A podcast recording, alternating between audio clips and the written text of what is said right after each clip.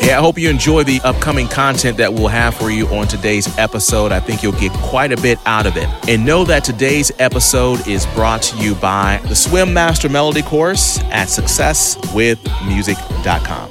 If you are in the songwriting game, if you are in the production game, make sure you understand what it takes to create a melody before you get to mastering and mixing and all that, man. It all starts with a powerful melody. Check it out today. It is absolutely worth the investment. The Swim Master Melody course at successwithmusic.com. Hey, let's get to the show. This is Swim Success with Music.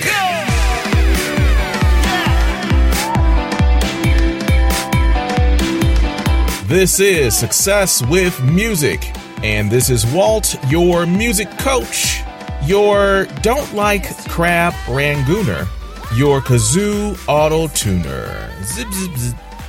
Yo, let's dive in. As always, I appreciate you tuning in to the show. Do me a huge favor, subscribe to the podcast right now. Do me a bigger favor, a huger favor, and share this podcast with the musicians that you know.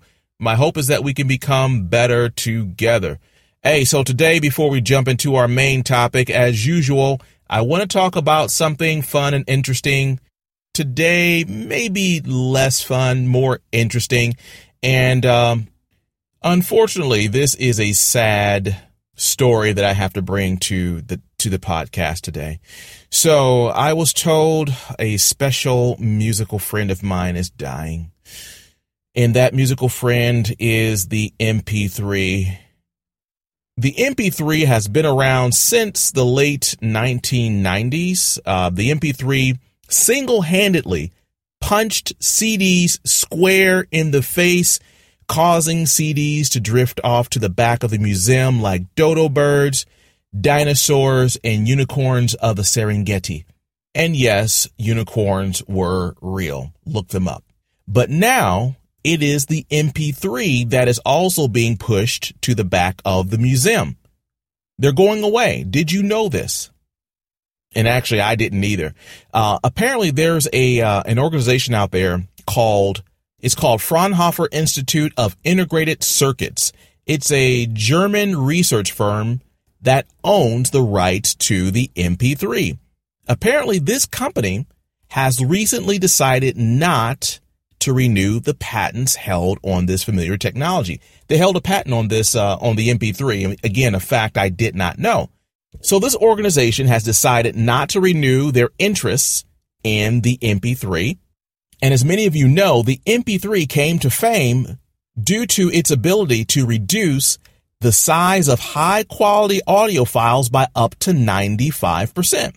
And of course, reduction in size means we're all able to send audio files pretty easily, share online. Streaming is made a lot more simple. So what gives? Why in the world would this institution decide not to retain its stake in the trusty old MP3? Well, MP3s are prepping for the pearly gates because of new technology, specifically advanced audio coding, also known as AAC, and the emergence of MPEG H encoding. There are some other file formats out there, but these two may be taking over pretty soon. These particular files offer higher audio quality at much lower bit rates. And that's as compared to MP3s. So that means smaller files, bigger sound, quicker delivery will only lead to the ultimate demise of the MP3, hence the reason why the Fraunhofer Institute opted not to renew the rights, the patent rights for the MP3. So when you go home tonight and you see that MP3, you hold it tight and you tell it how much you appreciate it. It won't be around forever. It's all good, man. We can pull through this. But with that in mind, let's turn our attention to our topic of the day. Let's talk about music gear. So, me as a musician, I'm, I'm always on the hunt for something new, for my studio, new to upgrade my sound, what have you. You guys are probably in the same position. One of the things that has irked me over the years, really has gotten on my nerves, is music equipment is so ridiculously expensive. I mean, it's crazy. So one of the things that I do, and you guys most likely will do the same or do the same, is I look for music equipment or gear from other sellers. So many of you are aware of these um, apps that you can use to, you know, buy stuff from local private sellers.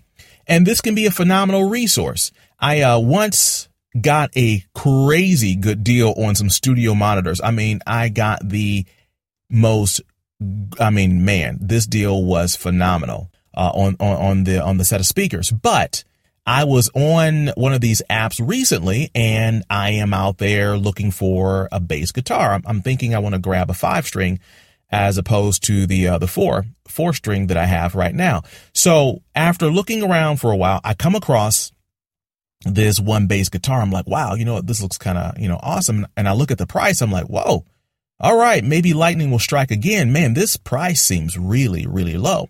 Here's where I'm going with the tip today.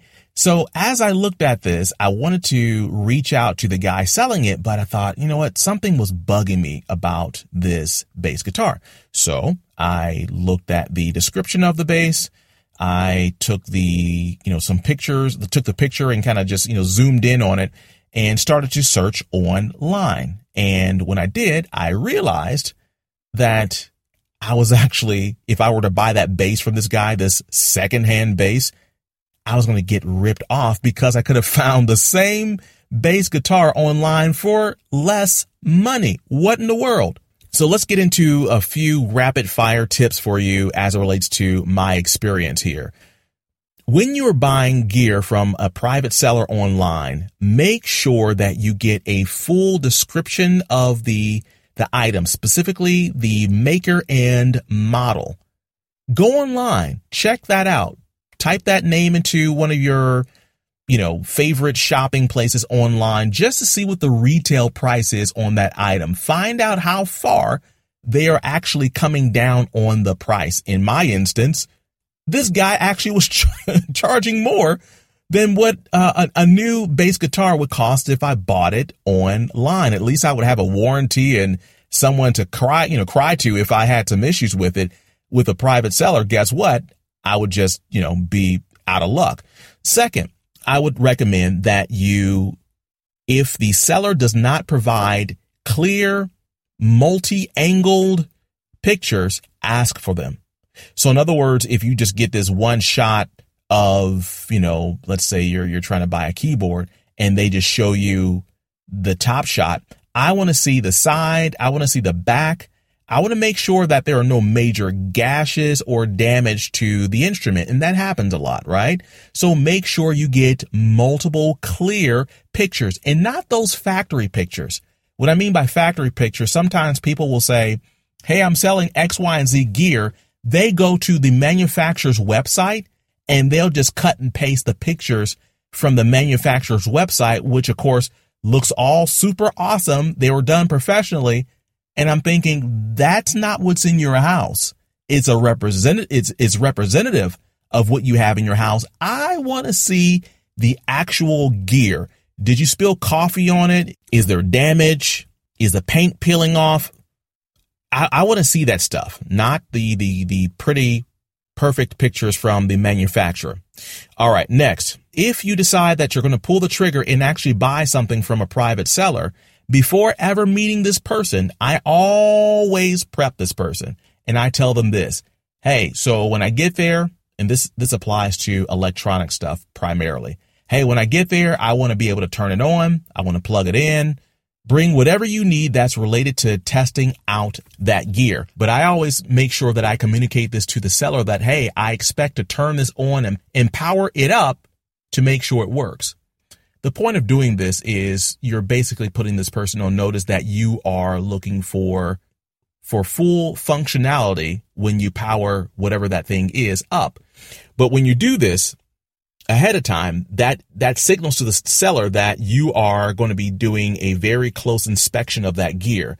And if something is wrong, it's at that point that seller most likely will divulge anything that may be wrong hidden from those pictures that we uh, were asking for. All right. And last thing, watch out for weird stuff uh, online. I mean, really weird stuff. So, so let me go back really, really quickly. So I mentioned earlier that I got a deal on studio, studio monitors. That is true. But sometimes prices out there may go beyond belief. In those, for those situations, I am very, very cautious. You know, you, you've heard about people you know, driving to weird parts of town, having cash in hand, only to find out, uh, no, this person actually does not have the gear. And yes, they do want to rob me and punch me in the face. So just be careful about that stuff. If you find something that's too good to be true, someone weird out there may be trying to, um, you know, get you to do something that may be inappropriate. One more story. So I once saw some really high end music software online. This re this music software usually retails around $700. I mean, this is some high end stuff. It had all of the bells and whistles and plugins and, and sounds and everything else. The price, it was like $50. And I'm thinking, oh, this got to be a typo. I'm thinking, is it, is this some person that had an unopened software and they decide to walk away from the music business? I was just trying to figure out, okay, what, what is up with this super, super duper crazy discount? So I called the guy, talked to the guy, talked to the guy, and I went back to those pictures that I talked about. And the more I looked at those pictures, I thought, hmm, that picture looks weird. I then went online and I went to uh, somewhere like Amazon and looked for the same software. The box was totally different. This guy, he was, of course, I learned that he was selling pirated software and just putting it into some silly DVD jacket and printing out his own makeshift label for the the software package as it were. So the point being is that I went in as a huge skeptic again, how can someone sell $700 software at 50 bucks. And maybe it wasn't wise for me to call the guy in the first place. I mean, I should have known that someone selling software at 50 bucks when the retail price is $700 is a massive red flag. But whatever, you're at least uh, learning from my ridiculous um, hope at that time. So today's episode has been a number of tips all wrapped into one. I want to give you a bonus tip with respect to what we've talked about today. And this bonus tip is brought to you by Jingle Money. Jingle Money is a book about the jingle business. You may not know it, but earning thousands of dollars writing music for commercials is a very plausible avenue. So You don't have to live in some big major city like LA or New York to get this done. You can make money right there in the city or town that you live in writing jingles. There's a gold mine in your backyard that you don't even know about. Find out how to tap into it by reading the book Jingle Money. You can find it on Amazon. You can also get an ebook version of Jingle Money. Check it out online. It's Jingle Money. All right, so let's get to that bonus tip. So we talked about how to navigate buying equipment from a private seller. Here's one more thing I would like to add to the things that we talked about today. When you go online, and let's say you find a person selling something and the price is legitimate. There's nothing evil or nefarious about what's being offered. Take this final step. As we talked about earlier, get the maker of the equipment, get the maker's name, get the model number of that equipment, look it up. Make sure there are no systemic problems with that equipment. Go read reviews from people that own that equipment. I once owned an audio interface. Come to find out that the manufacturer had a soldering defect. Over time, the soldering became brittle and eliminating one of the inputs for the device. Apparently, this was a widespread issue and everyone started to complain.